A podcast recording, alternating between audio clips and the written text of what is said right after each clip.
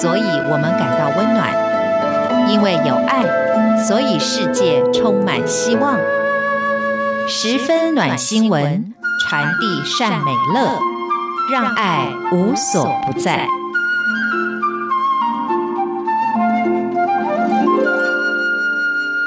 各位亲爱的听众朋友，您好，欢迎您再一次的收听《十分暖新闻》，我是李正纯。您会不会觉得在生活当中好像缺少了一点什么呢？您会不会对人生感到莫名其妙的焦虑呢？那多数时候，您会关闭自己的感觉来维持情绪的稳定吗？和别人应对进退的时候，您是否通常都戴着面具呢？那这些现象其实都是我们的内在小孩，也就是真正的自我受到压抑的征兆，会让我们心中的痛越来越深，也让我们失去感受情绪、建立良好关系的能力。那今天节目当中，就让我们来分享如何自由地做最真实的自己。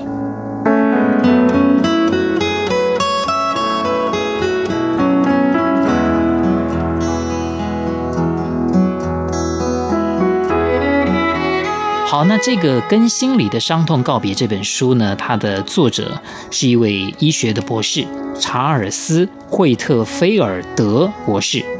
他在这个一九八七年的时候啊，就出版了这本书。他深深的啊，这个影响了所谓的内在小孩运动。什么叫内在小孩呢？说穿了，就是真正的自我。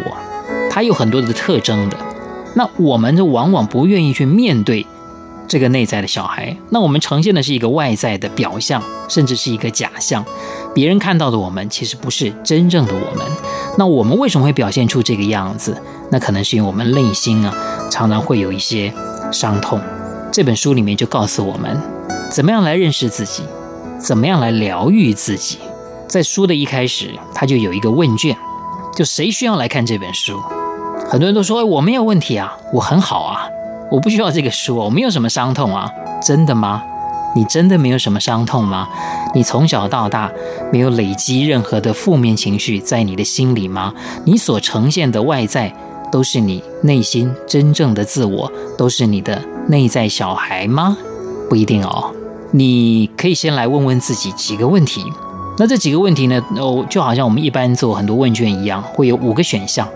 第一个选项是不曾，就是从来没有过；第二个选项是很少；第三个选项是偶尔；第四个选项是时常、经常；那么第五个选项就是通常、总是。第一个问题是：你会寻求认可跟肯定吗？你无法认可自己的成就吗？你害怕批评吗？你会不会过度透支自己呢？你讨厌自己的强迫行为吗？你追求完美吗？当生活顺遂的时候，你会感到不安吗？你会一直预期会有问题发生吗？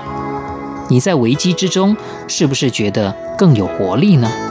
你是否很容易就喜欢别人，却觉得很难喜欢自己呢？你会将自己孤立起来吗？你面对权威人物还有生气的人，会出现焦虑的反应吗？你觉得别人还有整个社会通常都在占你的便宜吗？你在亲密关系方面遇过问题吗？你会吸引跟追求有强迫行为的人吗？你会因为害怕孤单而坚持维系关系吗？你时常怀疑自己的感觉跟别人表达的情感吗？你觉得很难表达自己的情绪吗？刚刚这十七个问题，如果如果你有任何一个问题的答案是偶尔、时常或者是通常，那你就必须要来看这本书了，因为这本书对你就很有帮助了。那如果你的答案绝大部分都是不曾、都不会，你不要高兴得太早，因为可能是你没有意识到自己的某一些的感受。事实上呢，查尔斯博士呢，他说他估计啊。大概有百分之五到百分之二十，他们在成长的过程当中又得到了充分跟健全的关爱跟指引。那也就是说呢，大概只有百分之二十，最多最多了啊，不需要看这本书了。那有百分之八十到九十五的人呢，他没有得到必要的这个关爱跟引导，所以就难以建立稳定的健全关系，对自己拥有足够的自信。那看这本书就很重要了。好，那先对自我检测之后呢，刚刚我们讲的就是内在小孩了。内在小孩就是真正的自我，真正的自我其实就是我们内心最活跃、精力充沛、富有创造力、最完满的部分。你怎么知道你的真正的自我是什么呢？那你怎么知道你现在所表现出来的是不是表面的我呢？啊，他这边呢也有一个一个一个对照。那真我还有什么特性呢？随性。假我就是按照计划埋头苦干。真我还包括了豪爽热情。假我就是退缩害怕。真我是乐于付出与人交流。假我是拒绝给予。真我是接受自己和别人，假我是嫉妒、批判、理想化、完美主义。真我富有同情心，假我他人导向、过于顺从。真我无条件的爱，假我有条件的爱。真我感受到情绪，包括适当冲动当下的愤怒，假我否定或者隐藏情绪。真我坚定自信，假我有攻击性、消极。真我凭直觉，假我主张理性合乎逻辑；真我保持赤子之心，假我过于成熟的这种成人心态，当然也可能过于幼稚；真我需要玩耍跟享受乐趣，假我避开玩耍跟乐趣；真我容易受到伤害，假我总是故作坚强；真我真正意义上的强大，假我力量有限。真我信任别人，假我猜疑别人；真我喜欢接受别人的照顾，假我避免别人照顾；真我会让步，假我喜欢控制；真我放纵自我，假我自以为是；真我接受潜意识的存在，假我阻绝潜意识的东西；真我记得我们的一体性，假我忘记自己的一体性，感觉自己跟别人是分开的。真我自由成长，假我经常重复的把痛苦的模式表现出来。哇，讲了这么多的真我假我，我相信，我相信很多人啊，会不会跟我有一样的想法？哎，好像这个很多假我都是 平常我们所表现出来的。好，那这本书它要告诉我们，就是说我们要如何跟自己心里面的伤痛告别呢？有几个重点了。第一个就是你要觉醒，不要用不正确的方法。来解决你真正的问题，像有的人哎睡不着觉，吃安眠药，就是用不正确的方法来解决你的根本问题了。好，那除了觉醒之外呢，第二个就是要发现并且确认我们的真我，就是内在小孩。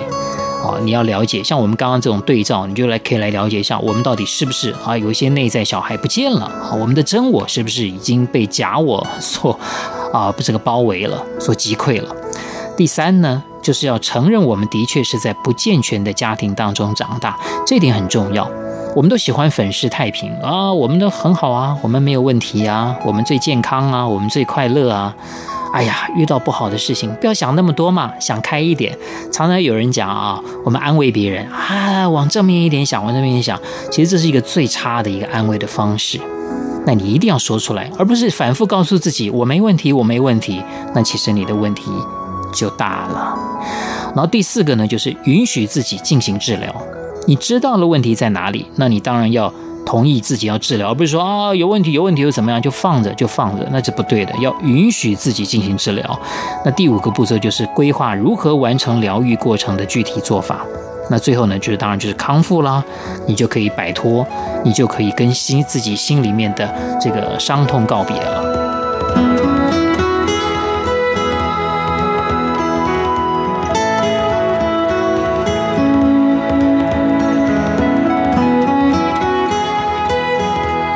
各位亲爱的听众朋友，今天我们借着远流出版的这本书《跟心里的伤痛告别》，分享如何来面对我们真正的自我。